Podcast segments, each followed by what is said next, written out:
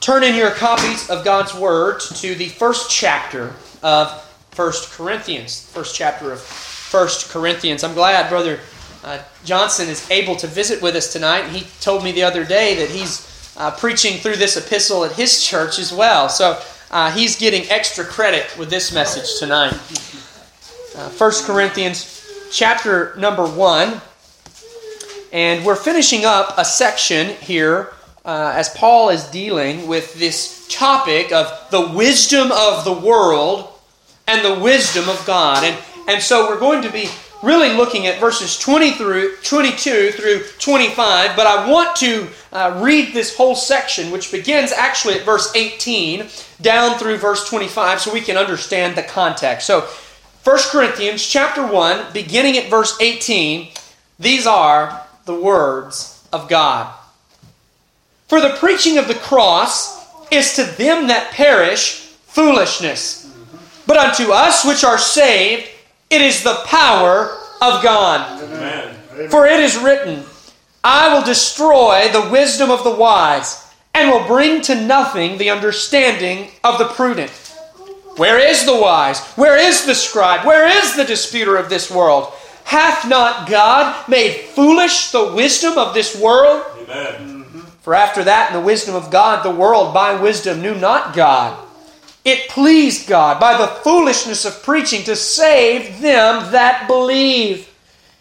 For the Jews require a sign, and the Greeks seek after wisdom. But we preach Christ crucified. Amen.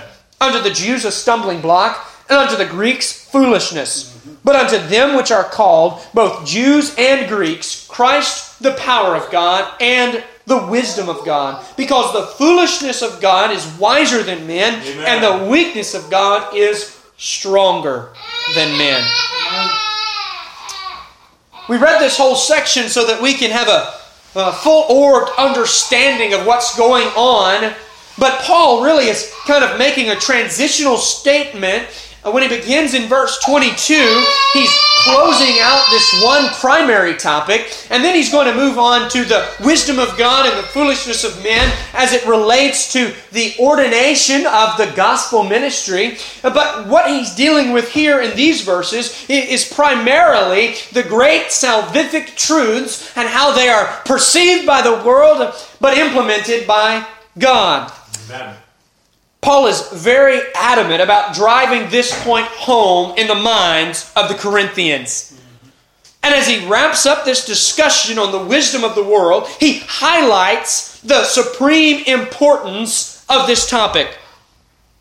The end of this topic culminates in God's plan of redemption. If I could give you a title tonight, it would be this: The Plight of Man and the Plan of God. The plight of man and the plan of God. So what have we seen thus far in this section that begins at verse 18? Well, we've seen the utter contempt that God has for human wisdom. Oh, how our God hates the philosophies of men. Right. And we've seen how worldly wisdom causes unregenerate men and women to think of the gospel message as something that's moronic, and they count the cross as bizarre. But in the wisdom of God, God has allowed man to go his own way in order to expose the foolishness of man's wisdom. Understand, the worst judgment that could ever come upon an individual is for God to leave him alone. Right. Amen. The worst judgment that could ever come upon a nation is for God to leave it alone. And that's what God has done for those who think they're so wise, those who think they've just got it all figured out, those who think they can stand on their own. God has let them go their own way. Right. Man boasts in his wisdom and he shuns the message of the cross, and God lets him hang himself on his own rope. God says, oh, you think you're so wise? You think you've got it all figured out? Well, just go on and see how you do on your own. Right. Man must be brought to an end of himself in order to receive the gospel of God's grace. If he's clinging on to even a shred of his own inhibition, his own wisdom, his own intellect, his own skill, his own ability, his own prowess, his own spirituality, his own religiosity, he won't get one inch with the God of heaven and earth. Man must see the folly of his wisdom and relinquish his self-righteousness. And God has allowed the human race to hit rock bottom. Right. And this is all in the wisdom of God, as He has ordained the cross as the exclusive means of salvation. And all attempts to save ourselves apart from the gospel are utterly useless. Amen. And for Paul, this is the high ground that he will not surrender. This is a point which Paul will not yield. He is dogmatic that Christ is the only way to God. Human wisdom will never take you there. Amen. So we've seen the centrality of Christ, and we've seen God's obliteration of worldly wisdom, and now Paul closes the section with these words, beginning at verse 22. He says, "For the Jews require a sign, and the Greeks seek after wisdom." The first thing I want you to see about this text is the condition. The condition. Here the Bible presents us with the awful plight of man in his natural state. Man's issue is not one of intellect. Right. Man's issue is not one of skill. Man's issue is not one of training. If that were the case, we could simply teach man into salvation, or he could be learned into redemption. But the great plight of the natural man, listen, is one of desire. One of desire. Look at it in verse 22. The Jews require a sign and the Greeks seek after wisdom. Their problem is that they are desiring the wrong things. Man cannot come to Christ because he will not come to Christ. Right. The greatest problem facing lost men and women is not some external hindrance outside of them. Amen. But it is the depravity of their own unbelieving heart within them that has no desire for the things of God. Right. Man on his own is wholly incapable of changing his natural desires. Right. Left to himself, man is stuck in this vicious cycle of unbelief and inability. He cannot come because he won't come, and he won't come because he cannot come. Because man is bound by that fallen nature. Amen. Why does man sin? Because he's a sinner. Amen. Why do pigs roll around in the mud? Because they're pigs. Exactly. And pigs have no more the ability to wish themselves or will themselves into being cows than a sinner has to will himself into loving God. You're right. Now, I bring this out in order to expose the real issue that is facing lost men and women. See, oftentimes you'll hear people say, well, if I only had more scientific evidence, well, then I'd believe the Bible. Or if I could only see some historical proof, then I'd admit that the Scriptures are the Word of God.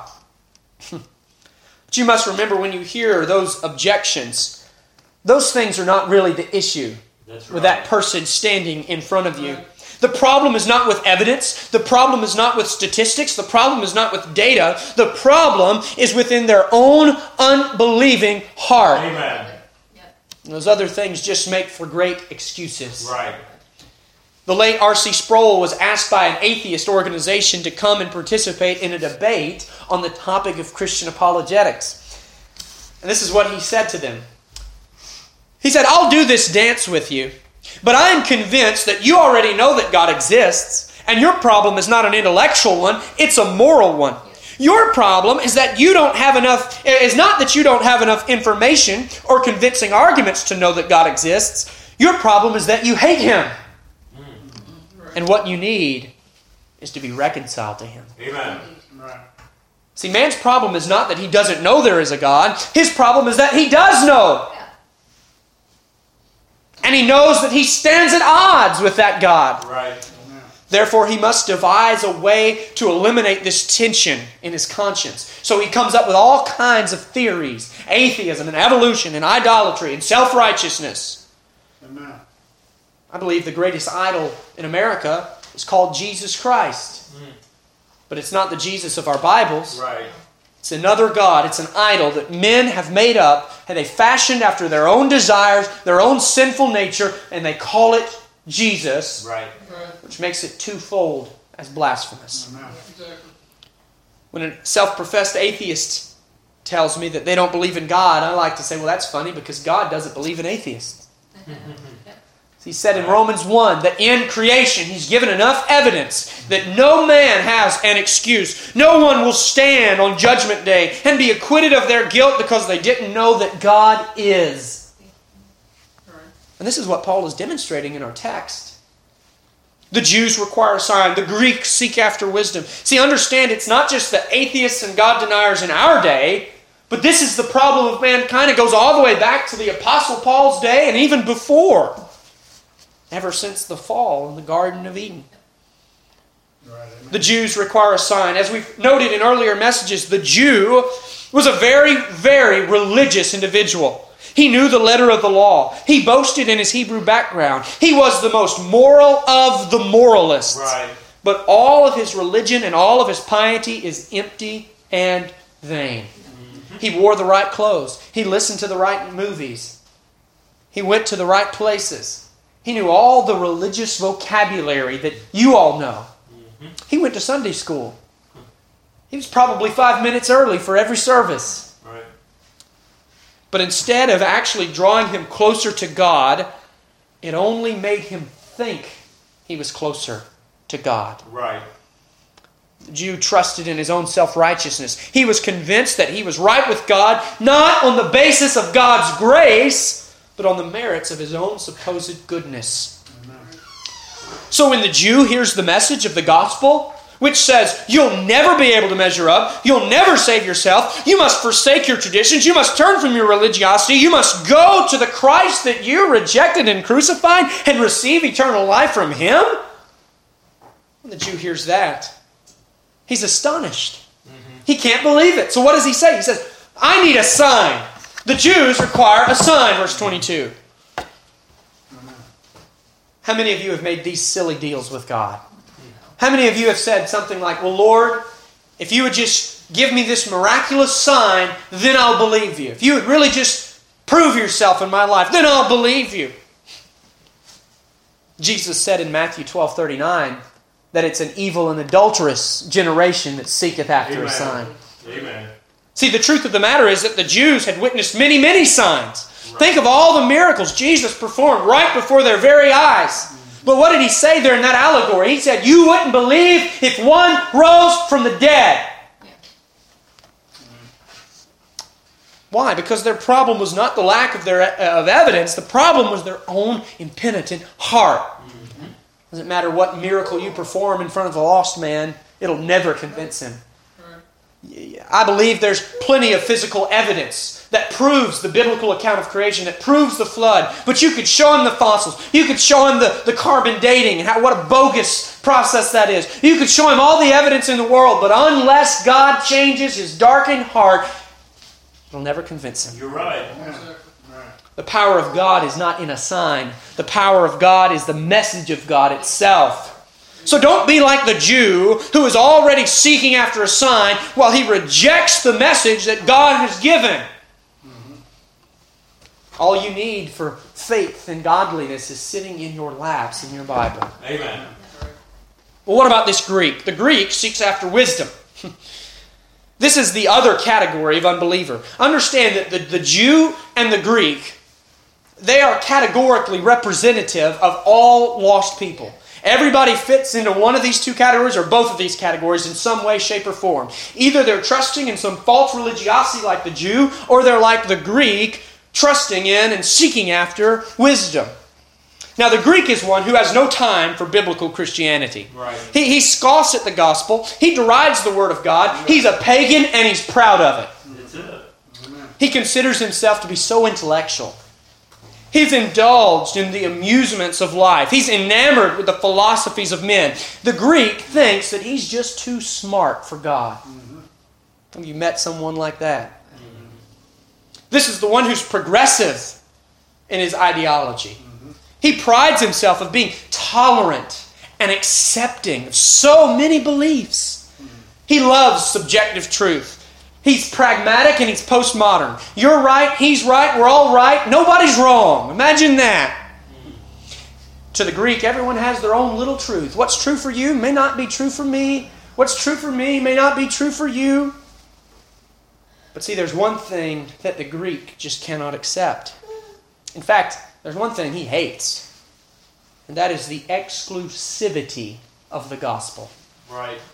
Oh, it's fine if you believe in Jesus. It's fine if you go to church. But the minute you confess with the Scriptures that Jesus is the one and only way to God, the exclusive means of salvation, this wise Greek has no time for that. Right. If you believe that, you're a narrow-minded bigot as far as he's concerned. He loves all philosophies except the one true philosophy. Right. He loves everything man conspires, but he hates what God has set forth. And there are those in our day who are just like this.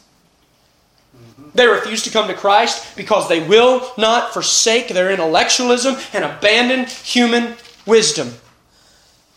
So you must admit, we must admit that we're not that smart after all. We don't have it figured out after all. So whether it's a false trust in our own self-righteousness like the Jew, or a reliance in the philosophies of men like the Greek, these things only lead to condemnation. Right. And they must be repented of and turned from and forsaken if we are to come unto Christ. Right. And with these two examples, Paul covers the pale of fallen humanity. Are you like the Jew? Would you rather cling to your moralism and cling to your empty religion? Or are you like the Greek, satisfied with the devisings of men? Have you no need for the Lord Jesus Christ and His work upon Calvary's cross? Now, this isn't in the notes, but I want to put this in here because I realize I'm talking to believers. Those that I know that I know your testimonies. I know the faith that you've exhibited. So I want you to understand that this is not just something that speaks of how we get in the faith. But far too often we have this idea that we get in through the way of Calvary, but then after that, in order to progress in the Christian life, we need to then start relying on ourselves, our own works, our own ability to figure it out. But I want you to understand that your progression in grace is not dependent upon your own self-righteousness. You're right. Amen. Nor is it dependent upon the things that you come to learn by way of study. Though, yes, you should progress in righteousness. Right. Oh, you better progress in your studies. But if you're to be approved unto God in anything you do, even as a Christian, it will be by the grace of God. Right. Amen. This is the condition. That man is both unable and lacks the desire to ever come to Christ on his own. But I want you to see, secondly, the commission. The commission. Verse 23. God gave Paul a specific commission to evangelize these unbelieving Jews and these unbelieving Greeks and all those who fit into their category. And Paul's commission then is our commission now. This is our commission. So what has God told us to do about these men and women who have no desire for Christ? Well, before I answer that, let's think about this. What would man's wisdom tell us to do? Man's wisdom would tell us, well, if they're not interested in Christ, we need to figure out what they are interested in, and we need to offer them that. Amen. The purpose-driven church movement that started out in California. You know what they did when they planted a new work? They sent out flyers and questionnaires in the community asking them what they wanted church to be like. And then whatever they said they wanted it to be like, that's what they gave them. The Jews require a sign, give them a sign. The Greeks seek after wisdom, give them wisdom. If our society wants a hip-hop rock band concert every Sunday, let's give it to them. And then maybe after you've got in their attention, and probably their tithe too, then you can sneak in just a little bit of Christianity. See, this is the strategy that has been adopted by many churches in our day and age. They designed their services to appeal to the carnal desires of lost men. Amen.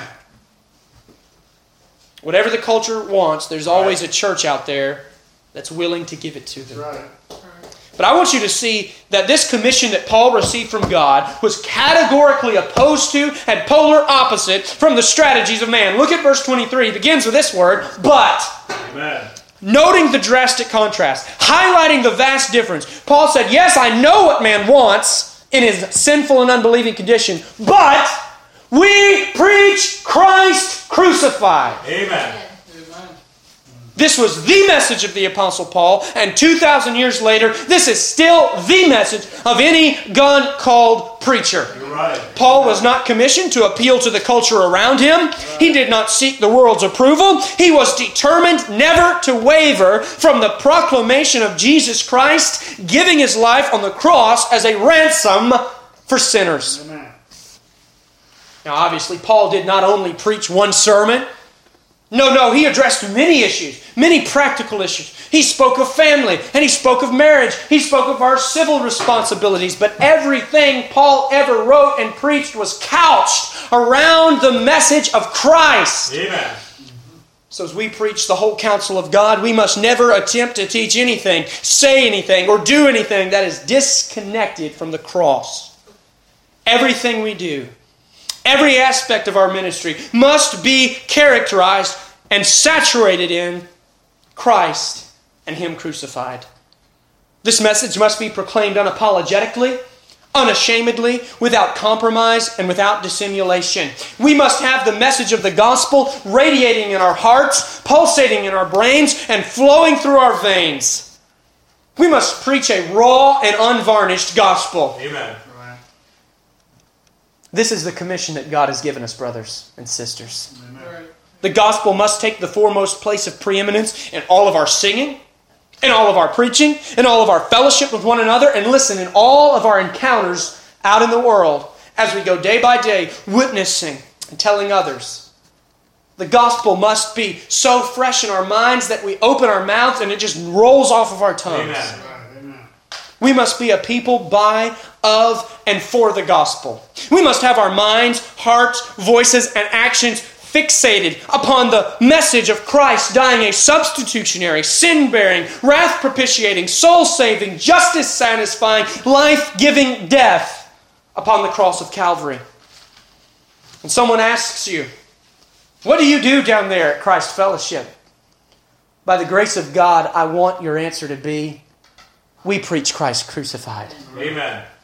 Amen. And we see the world's response to such a message. There in verse 23, unto the Jews, a stumbling block. The message of the cross is a stumbling block to the self-righteous who don't perceive their need for a Savior. They were expecting a Messiah who would come to conquer the Gentiles and break the yoke of Roman oppression and restore them in their land. But Jesus came to conquer their unbelief, to break the yoke of sin, and to restore them unto God. And the Jews missed the message of the gospel by 10,000 miles.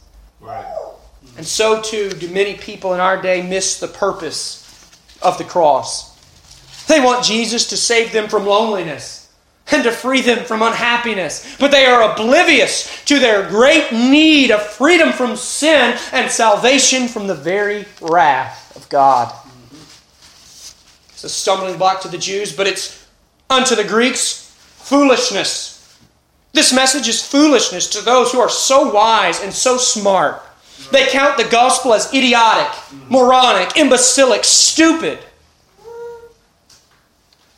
The problem with human wisdom is that it is of man, through man, and to man. Mm-hmm. Human wisdom is anthrocentric, man-centered. And it fails to see that the world and all people in it were created for the ultimate glory of God. Therefore, the message that the eternal destiny of everyone who has ever lived depends upon their relationship to an itinerant preacher from Bethlehem that was followed around by some fisherman and a tax collector and died an ignominious death on a cross and wasn't able to save himself. You mean to tell me that my eternal destiny depends on that message? Amen. Yeah. The Greeks say that's foolishness. Mm-hmm. So we see the world's response. And we see our commission. So a great question arises before us. Perhaps you're already thinking this question. If the natural man by himself will always and only reject this message, why does God command us to preach it? I mean, isn't God smart enough to know how to give us a message that the world will respond to? Well, that's the commission. But thirdly, I want you to see the calling. Look at verse 24. Seen the response of the Jew and the Greek. But look at verse 24. Unto them which are called. Amen. Now, if you're an underliner or a circler, underline or circle that word called in your Bible. Right. Because that word called makes all the difference. Amen. That word called sets the trajectory of our ministry. It gives us our motivation. It gives us our ultimate end goal. It tells us why we do what we do. It explains why God has commissioned us the way He has. This word called makes all the difference. Amen. This word called separates whether or not we're going to be a gospel preaching ministry, or whether we're going to be some kind of Arminian recruitment program. You're right. Amen.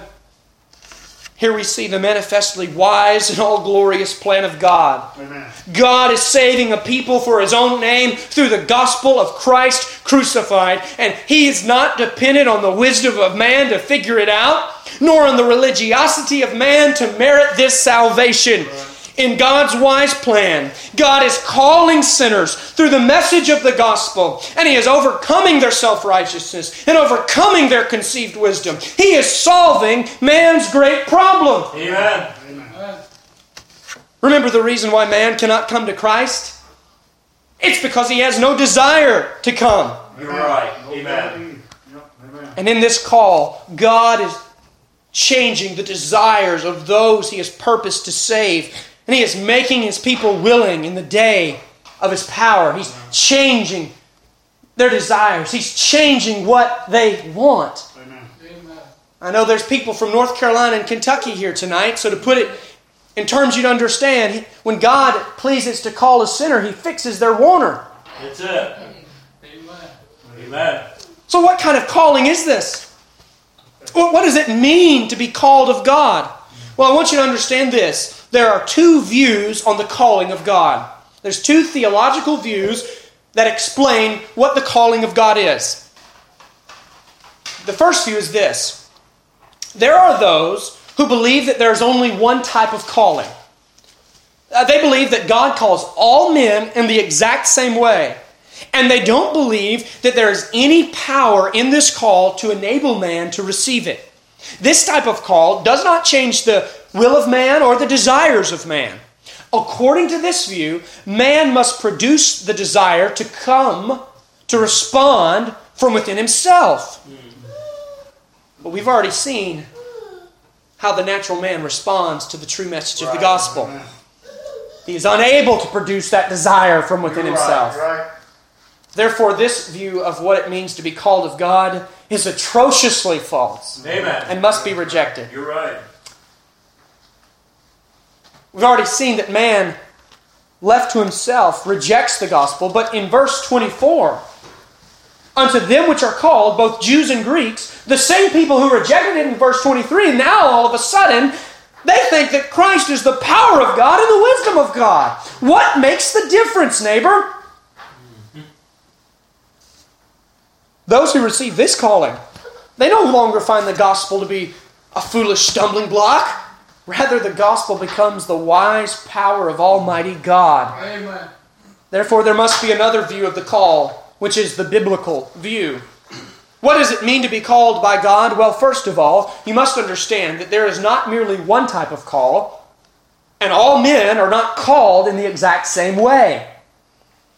The Bible teaches that there are two distinct callings, two distinct calls. One is the general call of the gospel, which is issued anytime the gospel goes forth in word or in writing. Mm-hmm. We are issuing that call right now. Mm-hmm. And any preacher, any writer, any Christian for that matter, man or woman, can issue this call. It is an outward call. But you must understand that this general call has no power to save anyone. The preacher can take the message to your ears, and get it in your head, but he can't go any further. Amen. But there is another type of calling. Amen. And it is a call that accompanies the general call. It's concealed within the general call. But it's not a call that any man can issue. It is the call that can only be given by a sovereign God. Amen. It is the inward call of the Holy Spirit upon the hearts of those whom God has purposed to save. It is a call of sovereign grace. Amen. It is an irresistible call. It is a call that is so mighty and so efficacious that every ounce of your depravity could not turn it down. You're right. Amen. Amen. It's a call that has all the power needed to change the desires of those ensnared by sin and lost in unbelief. Amen. Those who receive this call are gifted with a new will and the ability to respond. The inward call causes the sinner to realize that the message of Christ crucified is the power of God. That's it. Amen. By grace, the sinner comes to know in his heart when he sees the message of the cross. He says, that's my Savior dying upon the cross. That's Jesus shedding his blood for me. Amen. Those who receive this sovereign call are transformed from within, and they flee to Christ because they see that he is the only one who can redeem them. Right. He is the only one that can save them. And what they once saw as weakness, now they see as power. What they once saw as death, now they see as life. Right. And what they once saw as foolishness, now they see as wisdom. Amen. And no one but our sovereign God could cause this change within them. Amen. This is the call of verse 24. All men do not receive this call.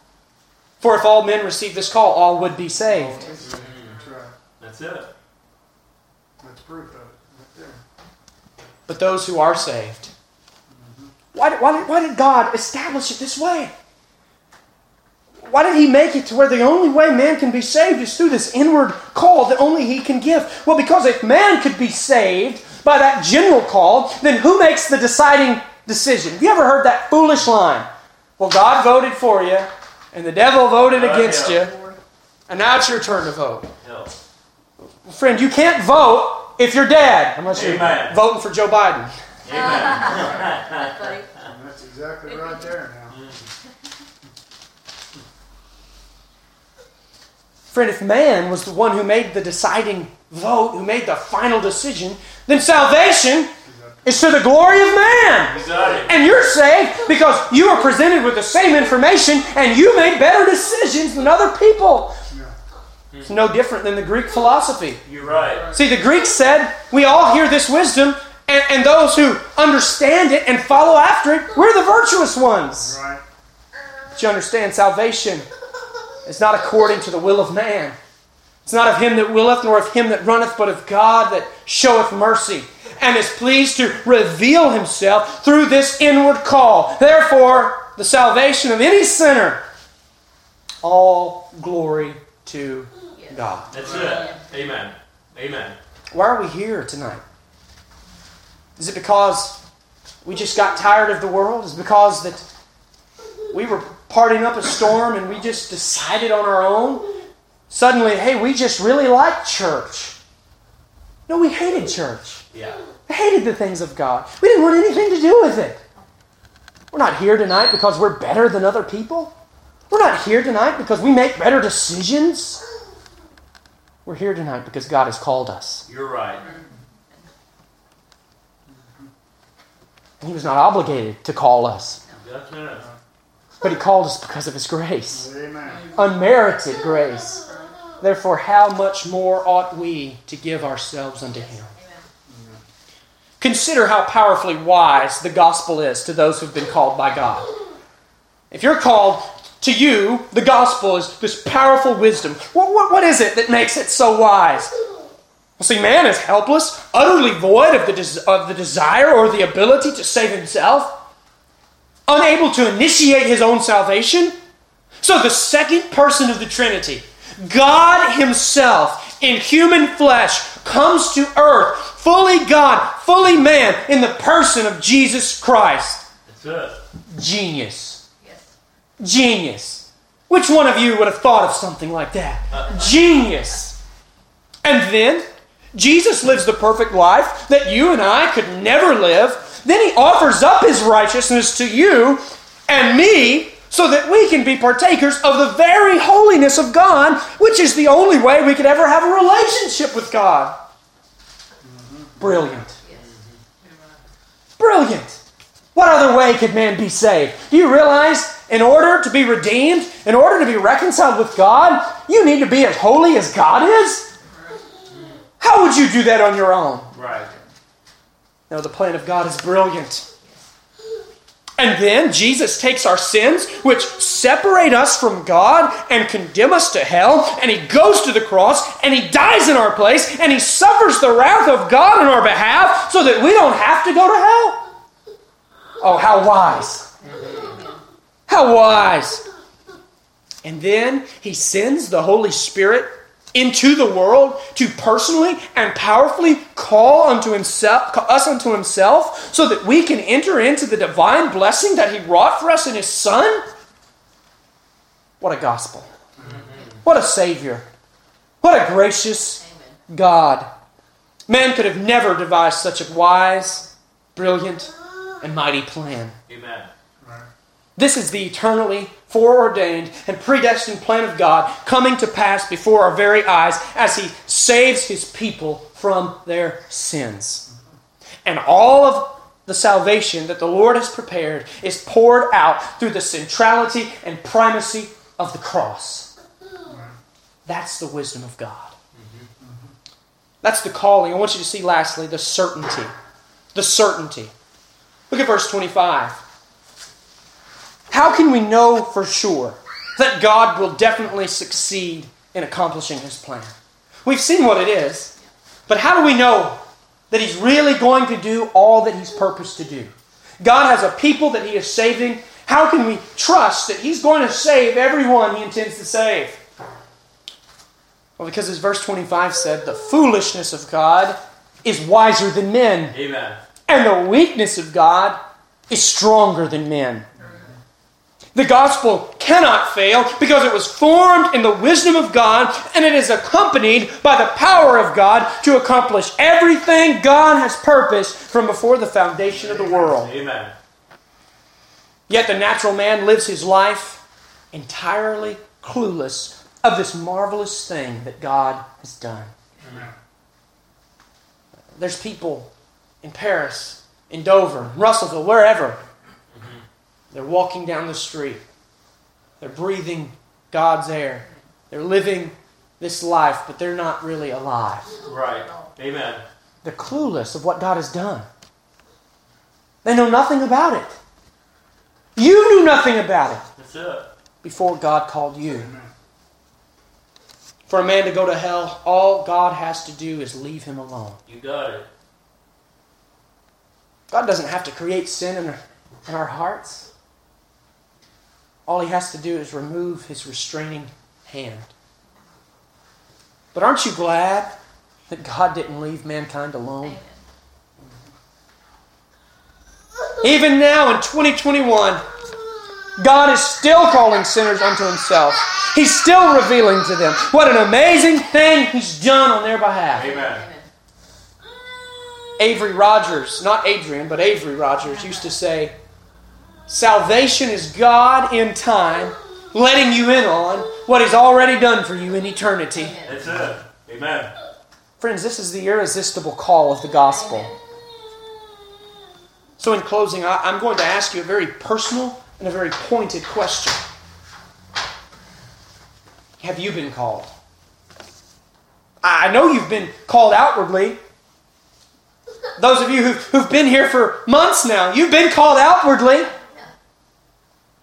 I'm not asking that. I'm asking, has the inward call of the gospel so penetrated your heart that it has overcome your unbelief, driven out your self-righteousness, and brought you to see the altogether lovely Lord Jesus dying in your place to accomplish your salvation?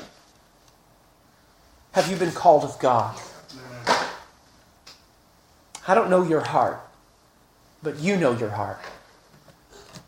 You may have fooled all of us You may even fool yourself at times, but you will never fool God. Amen. Now, I want to stress what I'm about to say. Some have radically abused this teaching of the sovereign call of God. Scripture teaches it. It is abundantly clear. But there are those who have abused this teaching.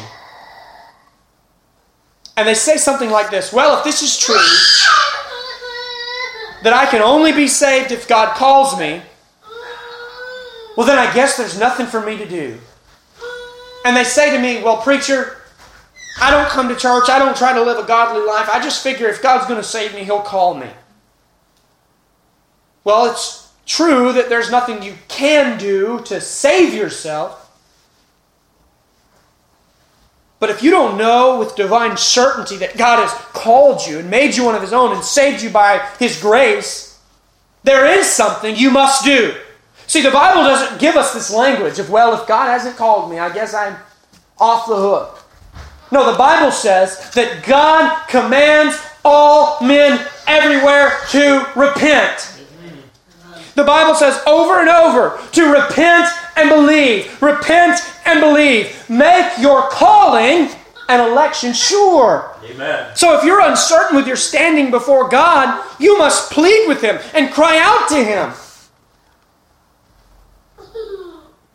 See, some people think that we have a problem preaching those glorious texts that say, whosoever will, let him come.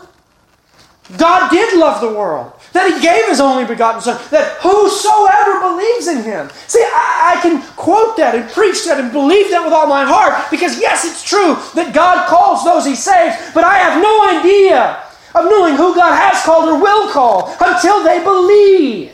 Mm-hmm. Amen. Those who say, well, I don't know if God's called me. Well, I can say, well, I don't know either, but I know this: if you don't believe, I guarantee you He hasn't. If you've never repented of your sin, I guarantee you He hasn't called you.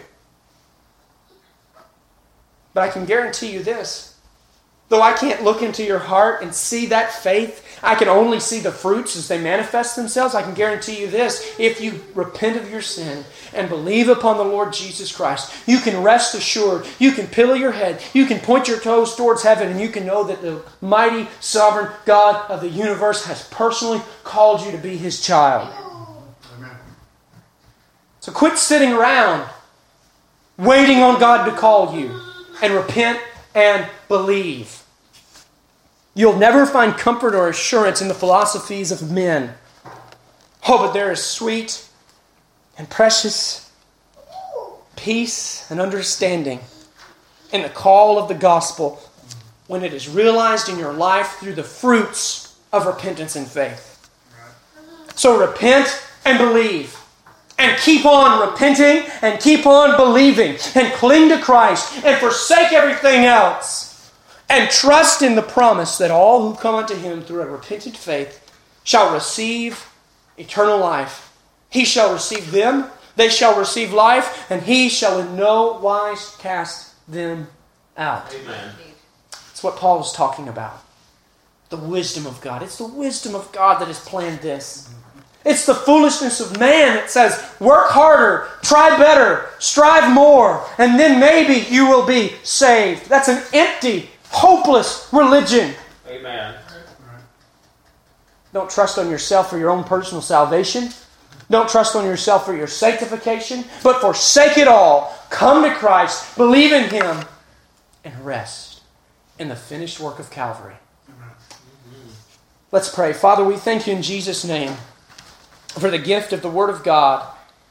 Lord, I'm so thankful that You are so wise. Oh, that You are so far above and beyond what we could ever be.